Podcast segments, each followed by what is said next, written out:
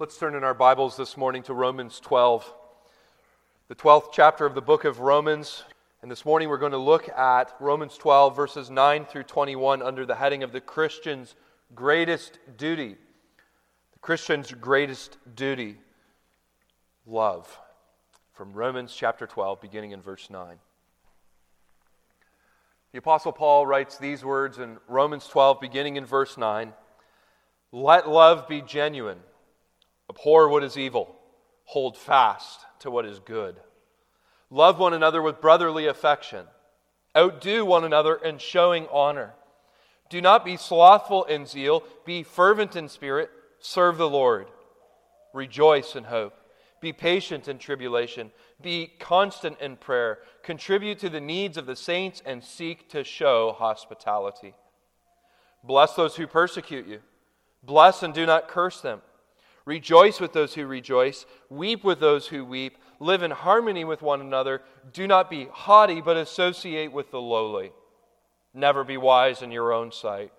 Repay no one evil for evil, but give thought to do what is honorable in the sight of all. If possible, so far as it depends on you, live peaceably with all. Beloved, never avenge yourselves, but leave it to the wrath of God, for it is written, Vengeance is mine. I will repay, says the Lord. To the contrary, if your enemy is hungry, feed him. If he is thirsty, give him something to drink. For by so doing, you will heap burning coals on his head. Do not be overcome by evil, but overcome evil with good. Here ends the reading of God's word this morning. Beloved brothers and sisters in the Lord Je- Jesus Christ, the Christian's greatest duty is love. There is nothing more basic to our Christian faith. There is nothing more central to our Christian lives. This morning, we cannot overstate the importance of love. It is at the very heart of our discipleship. And so Paul sums up your whole duty in that just one word love. I think we can read verse 9 in some ways as the theme of these 20 or so commandments. Let love be genuine. It is placed in the first part of this list of commands because the Christian life, in the Christian life, love is not to be the secondary matter. In the Christian life, love is to be the primary matter. It is to be the filter through which we view all other commands. In fact, we could even say this morning that love is the very cause of the gospel we celebrate here. Love is the great motivator of redemption. I want to show you this if you just flip in your Bibles to Romans chapter 1. Paul says the whole reason that he wrote this epistle is because of the love of God. Romans 1, verse 7, he says, To all of those in Rome, look at this, who are loved by God and called to be saints. That's why he's writing this letter. And this letter is principally about the doctrine of justification. Flip in your Bibles to Romans chapter 5. This is the great central thesis of Romans, Paul writes in Romans 5, verse 5 But God shows his love for us, that while we were sinners, Christ died for us. Make no mistake this morning, if you are a believer, the source of your salvation is love. It is the motivator of the gospel. But for Paul, love is not just the most important virtue because it motivates the gospel, it's the heart of God, so to speak. But love is also the most important virtue because it is the motivator, it is the motivation behind the Christian life. Remember, Paul says in 1 Corinthians 13, the greatest gift is not tongues or prophecies or healings and miracles. The greatest gift is love. And in 2 Timothy 3, he says the greatest vice, the greatest sin, if you will, is inordinate love, a love of self or a love of money. You see, it's very important as believers that we get love right. But in our day and age, there is not a more misunderstood virtue than love. See, if you were to ask someone who is in love, what is love? They might say it is a mushy, ooey gooey emotion. You watch a romance movie, love is something that embraces all, forgives all, forgets all, overcomes all. Culturally, it seems in the last few years, love has become more of a physical thing. It's an erotic thing. It's a tapping into your natural instincts. We see this in the slogan of many of the LGBTQ movements love is love. You can't help what you are. But is that how the Bible describes love? Is that what Paul is speaking about when he says love is that principal virtue of all? The answer, of course, is no. Biblically, love is not about loving yourself, it's nothing about you. Biblically, love is a sacrificial, self giving that seeks the good of others. That's how the Bible describes love a sacrificial, self giving that seeks the good of other people.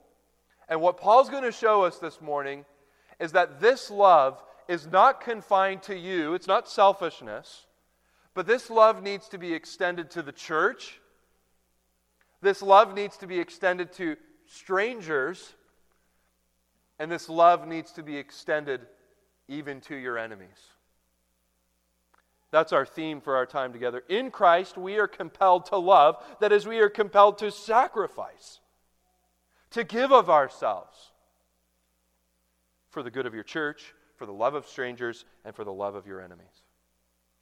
Let's look at what the Apostle Paul has to say about loving your church. He says that the sacrificial love must begin with your brothers and sisters in Christ. If you have your Bible, look at Romans 12, because it's very clear he's writing to the church when he says in verse 10, Love one another in brotherly affection. Verse 11, Serve the Lord. Verse 12, Be constant in prayer. Verse 13, Contribute to the needs of the saints. In other words, it is of supreme importance that Christians learn how to love one another. But the nature of this love is not to be patterned after the world, but we are to imitate our Heavenly Father. Paul writes in Ephesians 5, verses 1 and 2. Listen to this Be imitators of God, beloved children, and walk in love. You catch that? Ephesians 5, verse 1 and 2. Be imitators of God and walk in love. See, the nature of Christian love is found in the very nature of God. How do we love like God? Paul writes this let love be genuine. You need to love like God. And there's no, there should be no question, brothers and sisters, that you are equipped to do this. Remember what Paul has said in the book of Romans thus far. Romans chapter 4. You have been justified by faith. Romans chapter 6. You have been made alive for good works. You have been filled with the Spirit, Romans chapter 8. You have been called to be a living sacrifice, Romans 12, verses 1 and 2. You have been given gifts by the Holy Spirit, verses 3 through 8. You have been absolutely showered in the love of God. No one knows the love of God more than Christians know the love of God, and He shows us His love that we might love one another. Not that you would have fuzzy feelings for one another, not that you get in touch with your natural, animalistic, erotic nature, but you are called to a self sacrificing love for your brothers and sisters in Christ. And the Bible is so relevant. Paul wrote this some thousands of years ago, but he hits the nail on the head even here for us today. Because too often in the church, the love that is practiced is more of a fiction than a reality. In fact, the Greek word here for genuine, you probably know even in English, is hypokritos, where we get our English word hypocrite. Love is not to be hypocritical. It is not to be done in fiction.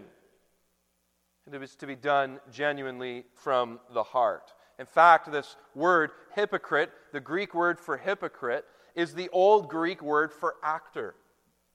When someone would stand on a stage with a mask, and they might have a smile on their mask, but a frown really on their face. Paul says that is not the way that we are to love one another in the church. We need to have a genuine love, and a genuine love is the righteous serving of one another. Righteousness is the work of love. See, to have a genuine love is not to seek your own pleasure, not to seek your own achievements, or to receive something, but genuine love is to serve others in acts of mercy and kindness and goodness. Loving like God means that you don't just have a mushy feeling for one another, but God sacrificed himself for the good of the church. That's what you're being called to. But there's a second thing that Paul says about love. See, our ESV puts a period after that first sentence, let love be genuine. But abhorring what is evil goes hand in hand with love. Sometimes, when it comes to love, we want to separate the law and the hatred of evil from it. But law and love cannot be separated. In fact, love is the fulfillment of the law. So Paul says, let your love be genuine and abhor what is evil. Not a contradiction. The hatred of evil is actually the genuine partner of love. They go hand in hand. Let me give you a few examples. Does not a father who genuinely loves his children hate the person who risks their life? Does not the loving wife who hates her husband hate the sin that puts her marriage in danger? Does not someone who love who loves his country hate the very thing that puts it at risk? See, love is not love does not love everything. Love must distinguish and abhor that is hate what is evil. We actually see this principle in our God, who we are told in 1 John chapter 4 verse 8 is love himself. God is love. But we also see of God that he also hates what is evil. He hates wrongdoing with a proper, righteous hatred. If you have a Bible, turn with me to Proverbs chapter 6 this is such an important verse for us this morning. Proverbs chapter 6, verse 16.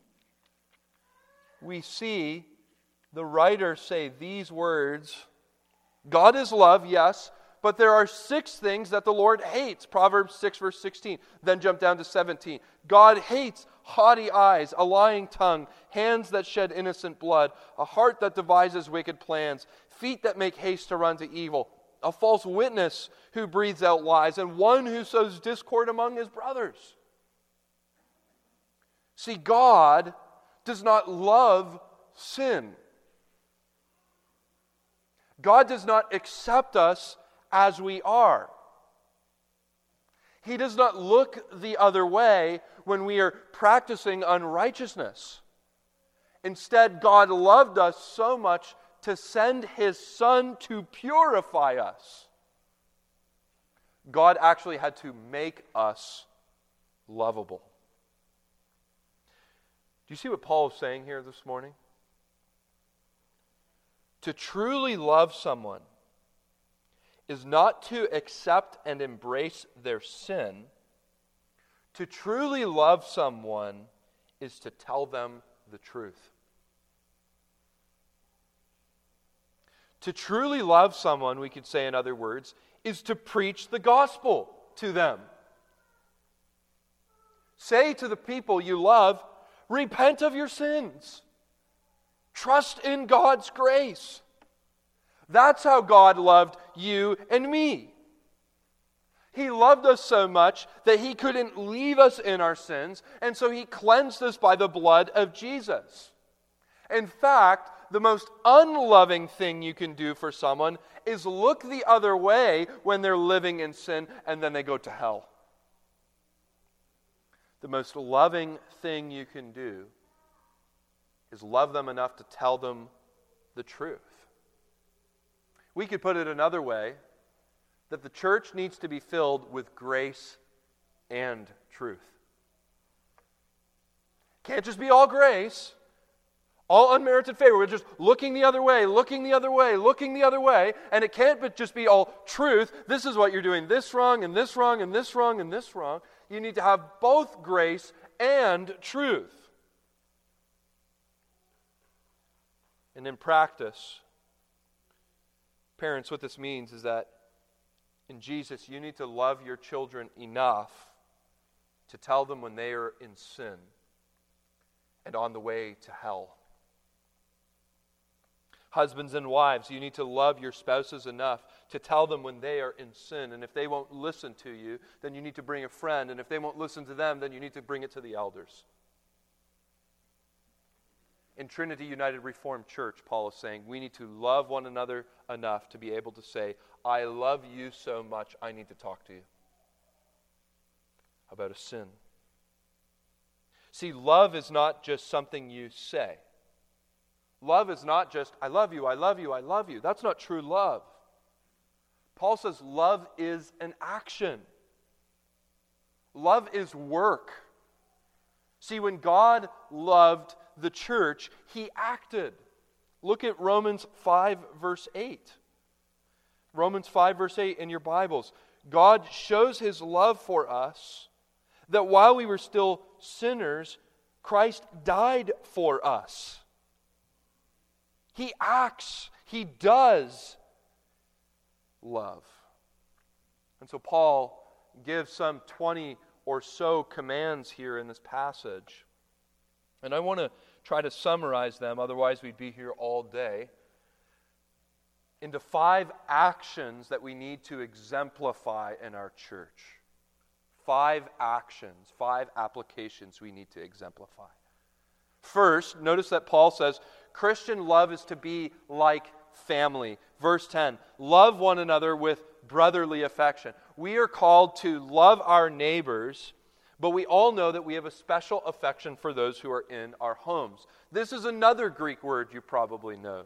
The word is Philadelphia, brotherly love. That amongst believers, there needs to be a tender, intimate affection. The same thing you have for your siblings. That when you look across the aisle at one another, they're not just strangers. These are your brothers and sisters in Christ, members of the household of God. Your love is to take on a action when your brother comes, to, comes home for dinner. You throw your arms around them. You welcome them. You rejoice in their presence. That's the first thing. It needs to be like family. Secondly, Christian love honors. Paul says in verse 10 outdo one another in showing honor. That's a, the physical imagery here. The word outdo can literally mean take the lead or strive to be first in honor. See, we are not to sit on our heels waiting for people to honor me first and then I'll honor them. We're not to be reluctant in showing honor, but we're to seek to outdo one another even in reformed circles, Paul says. James Montgomery Boice puts it this way Don't wait around for people to recognize you and your contributions. Instead, be alert in what they are contributing and recognize them. Third, Christian love endures. Do not be slothful in zeal. Be fervent in spirit. Serve the Lord. Rejoice in hope. Be patient in tribulation. Be constant in prayer. Christian love endures. But how do we endure in love? How do we keep love fresh? I admit to you that there are some times after a year in the ministry, I think to myself in the morning, I really hope no one calls today. I just want to get my sermons done. I don't feel like loving anyone. And God, in His wisdom, always sends three, four, five phone calls. But I think these commandments here are actually showing us where the strength to love comes from. The strength to have an enduring love comes not from within us, but from God. One commentator says these virtues summon the believer to, believer to persevere in love. See, there might be times when we say, I don't want to love, but then when we serve the Lord and are fervent in spirit, turning to His Word and in prayer, when we rejoice in the salvation we've been given, when we're patient in tribulation and constant in prayer, it fills us with the love of God so that we can love others. Christian love endures, but it also shares. He says, contribute to the needs of the saints. Our love should hold nothing back. We should give to one another our time and support and love. And fifth and finally, Christian love is humble.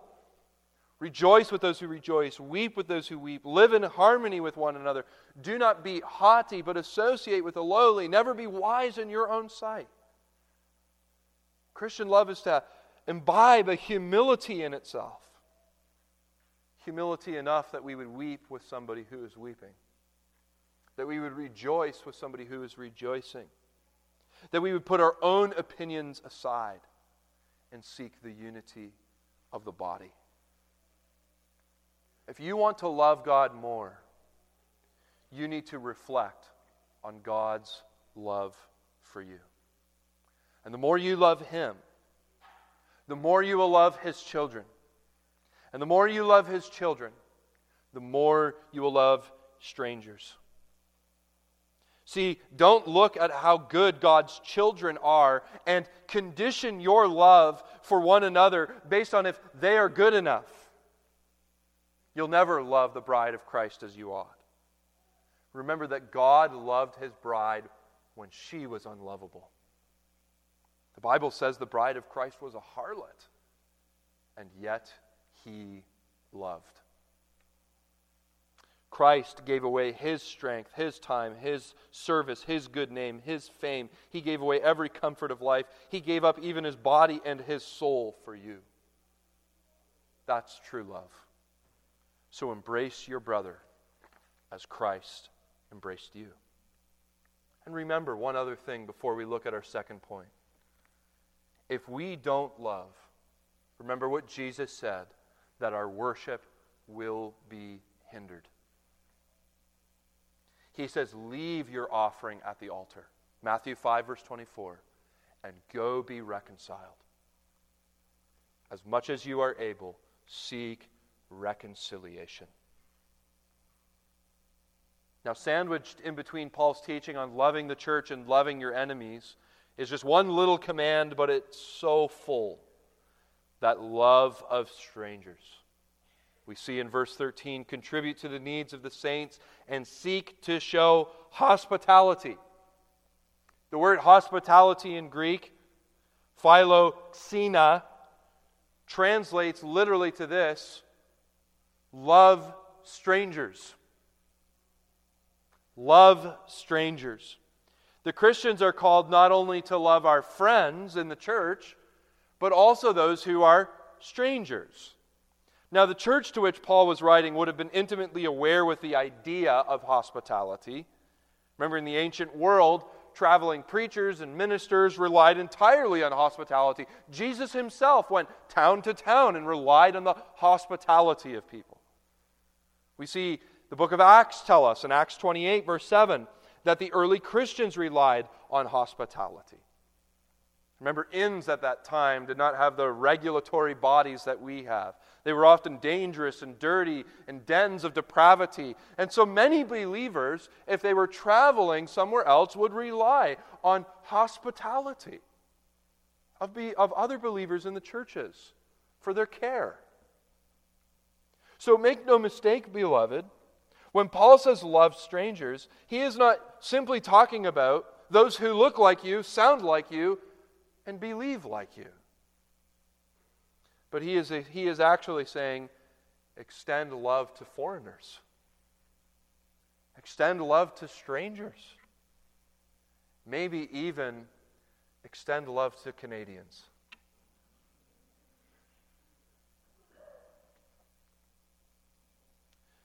But there's something totally different about our hospitality today and the hospitality that God is calling us to. Today, if you meet someone who is interested in hospitality, they're talking about hotels, bed and breakfast, tourism, cruises. And our view of hospitality is simply this I will take care of you if you pay me. But biblical hospitality is extending the invitation to people who can't even reciprocate. Jesus summarizes biblical hospitality like this when you give a feast, Luke 14, verse 13, when you give a feast, invite the poor, the crippled, the lame, and the blind. The hospitality Paul is calling us to is a giving and an, uh, expecting nothing in return. See, it goes so much farther than simply caring for the physical needs of someone but biblical hospitality is an expression of God's love. We come back to God's love. Biblical hospitality is an expression of God's love. I trust that you have heard of the author Rosaria Butterfield. She was a professor of English and Women's Studies at Syracuse University, a professed lesbian feminist, and a leader in the LGBTQ rights movement who came to know the Lord. She wrote an article in a Syracuse magazine newspaper where she was critiquing the Promise Keepers movement. And a pastor, local pastor in that New York area, wrote a response and invited her to have supper, to have dinner with his family. She says when she sat in that pastor's driveway, her, her mind, in her mind, the Bible was a book of racism, sexism, and homophobia. But when she recounts how she came to know the Lord, she says what she gives the credit to was the hospitality of a local pastor, Reverend Ken Smith, who brought her to Christ. She writes these words listen to this. She says, The threshold of their life was like none other. The threshold of their life, meaning the door to their house, brought me to the foot of the cross. Nothing prepared me for this kind of openness and truth. Nothing prepared me for this unstoppable gospel and the love of Jesus made manifest by daily practicing of hospitality in that Christian home. Long before I ever walked into the doors of the church, the Smith home was the place I wrestled with the Bible, with the reality of who Jesus said he is, and eventually came face to face with my sin. See, what Paul is saying, remember in verses 3 through 8, not everybody is called to preach sermons. Not everybody has the same gifts. Not everybody will be an elder. Not everybody will instruct the youth. But everyone, to put it in a modern term, is able to put on a crock pot of chili. Every single one of us is able to welcome the visitors in this church. Every single one of us is able to, able to love the stranger and through loving the stranger, proclaim the love of God in word and in deed. Love each other and love strangers. Now, a word for those who want to practice hospitality, love of strangers, is that you do not need a clean house to practice hospitality. This is the Achilles heel of hospitality. We think that we need to have a clean house and an elaborate meal and desserts to impress people. But when God came to Lot in Genesis 18, he wasn't inspecting the dust on the mantle or the meal that he offered. He was concerned with the heart of his servant. What matters most is do you have love in your heart for strangers, Paul says. That's what hospitality means love of strangers. That means we need to love others more than we love ourselves. Folks, you need to love strangers more than you love the Toronto Blue Jays. You need to love strangers more than you love your afternoon nap. You need to love it more than coffee time with grandma. You need to love it more than the Detroit Lions. And I still expect you to be here this evening, I should add. Our houses should not simply be our fortress of solitude. Our houses should also be pit stops for strangers on the way to heaven. Love your church. Love strangers. And we are also called, thirdly and finally, we are called to love our enemies. You might be saying this morning, it's hard enough for me to love my church. It's hard enough for me to love strangers. But Paul is taking this to a new level when he says we need to love our enemies. One thing that's clear from this teaching is that Paul assumes Christians will have enemies. The Christian life is not a walk through the tulips. Remember, he's writing to the church in Rome, the birthplace of Emperor Nero's systematic persecution of Christians. At this time that Paul is writing, Christianity uh, would have been an obscure sect of the Jewish religion, but would quickly move to enemy number one in Rome. Secular sources tell us that sometime after Paul wrote this, that Christians would be hunted down, slaughtered, even impaled upon spires and fed to wild animals. And yet Paul writes, bless, not curse. Paul is, of course, echoing Jesus' words in the Sermon on the Mount. You have heard it said, You shall love your neighbor and hate your enemy, but I say to you, love your enemies and pray for those who persecute you. Matthew 5. And the first way Paul says that we love our enemies is that even when people persecute us, when they hate us and hunt us down, we do them no harm. He says in verse 14, repay no one evil for evil. See, when we are offended, it's our natural tendency to want to get some payback.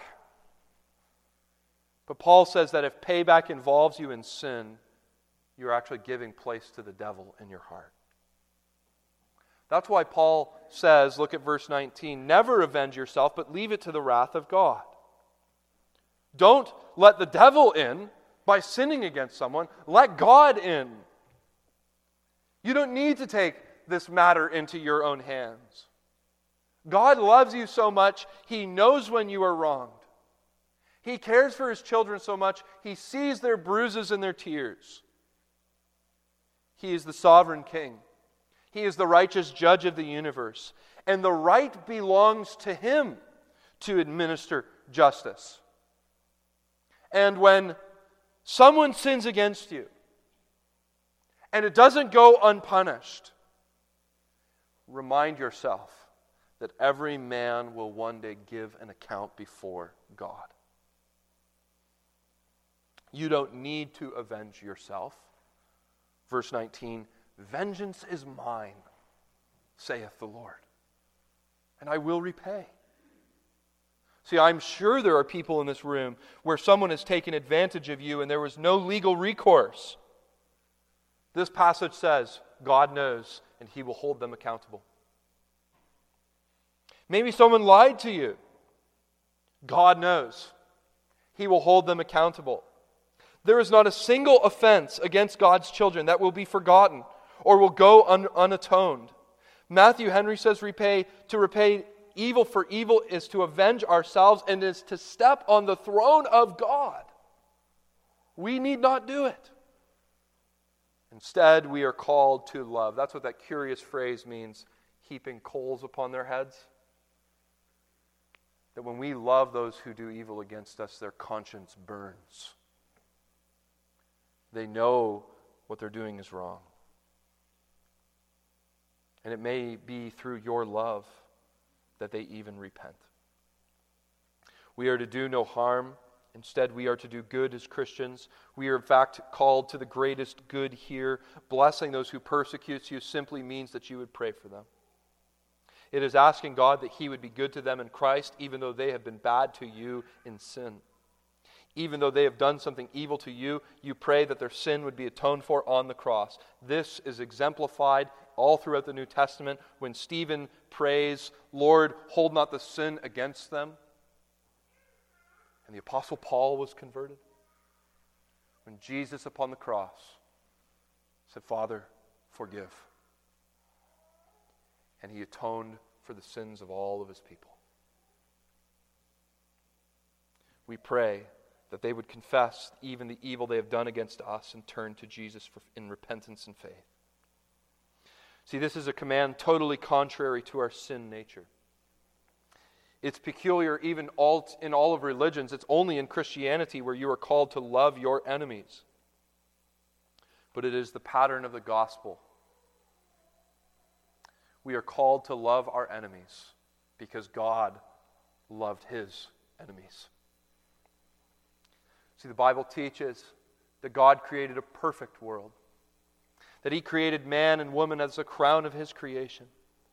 But by the willful disobedience of this creation, evil came upon this world. It says in Genesis 7 He looked upon this world, and every intention of their heart was evil. Genesis 6, verse 5. That those made in the image of God worshiped the creation rather than the creator. That when God looked upon his world, they were lovers of themselves, they were haters of God. All had sinned and fallen short of his glory. The principle to love your enemies is drawn from this that when God looked upon this world that had rejected him, it says he loved the world. And he gave his only Son, so that whoever believes in him should not perish, but have everlasting life. God loved his enemies so much that he sent his son to die for their sins. Self sacrifice for the good of others. To endure eternal wrath upon the cross for his enemy. God overcame evil with the goodness of the cross. And he calls us to mimic him, to follow in the way of Jesus. We love our enemies by reflecting God's love, the love He had for us while we were still sinners. You can exemplify this with a life of service. Pray for the souls of your enemies, even the desiring of their salvation. Because remember that wicked people who don't know God's love do not have eternal life. And the church is called to stand as a testimony of love to one another, to strangers, and even our enemies.